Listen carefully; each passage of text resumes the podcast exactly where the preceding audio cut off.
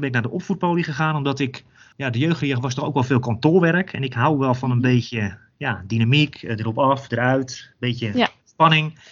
En bij de opvoedpolie was een aparte tak, zeg maar, dat heette de Care Express. En daar werkten we met jongeren tussen de, nou, wat was het, tussen de 14 en de 23, denk ik, die ja, een beetje zorgmijdend waren. Hè, dus die eigenlijk niet zaten te wachten op hulpverlening, maar die wel hulp Oh ja. nodig hadden.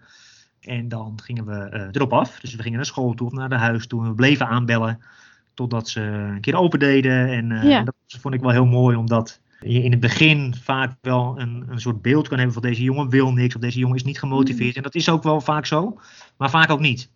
Ja. En door maar te blijven investeren in het contact en niet te snel op te geven. En eh, inderdaad niet te snel te denken dat iemand ongemotiveerd is. Hè. Misschien ligt er iets, aan, eh, iets anders onder.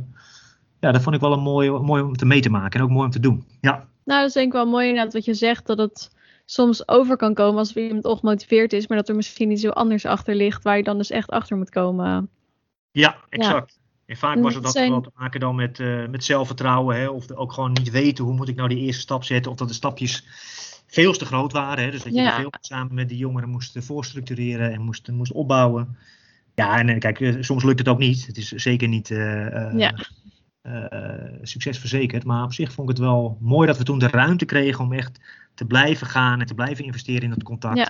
Echt die relatie eh, onderhouden. Ja.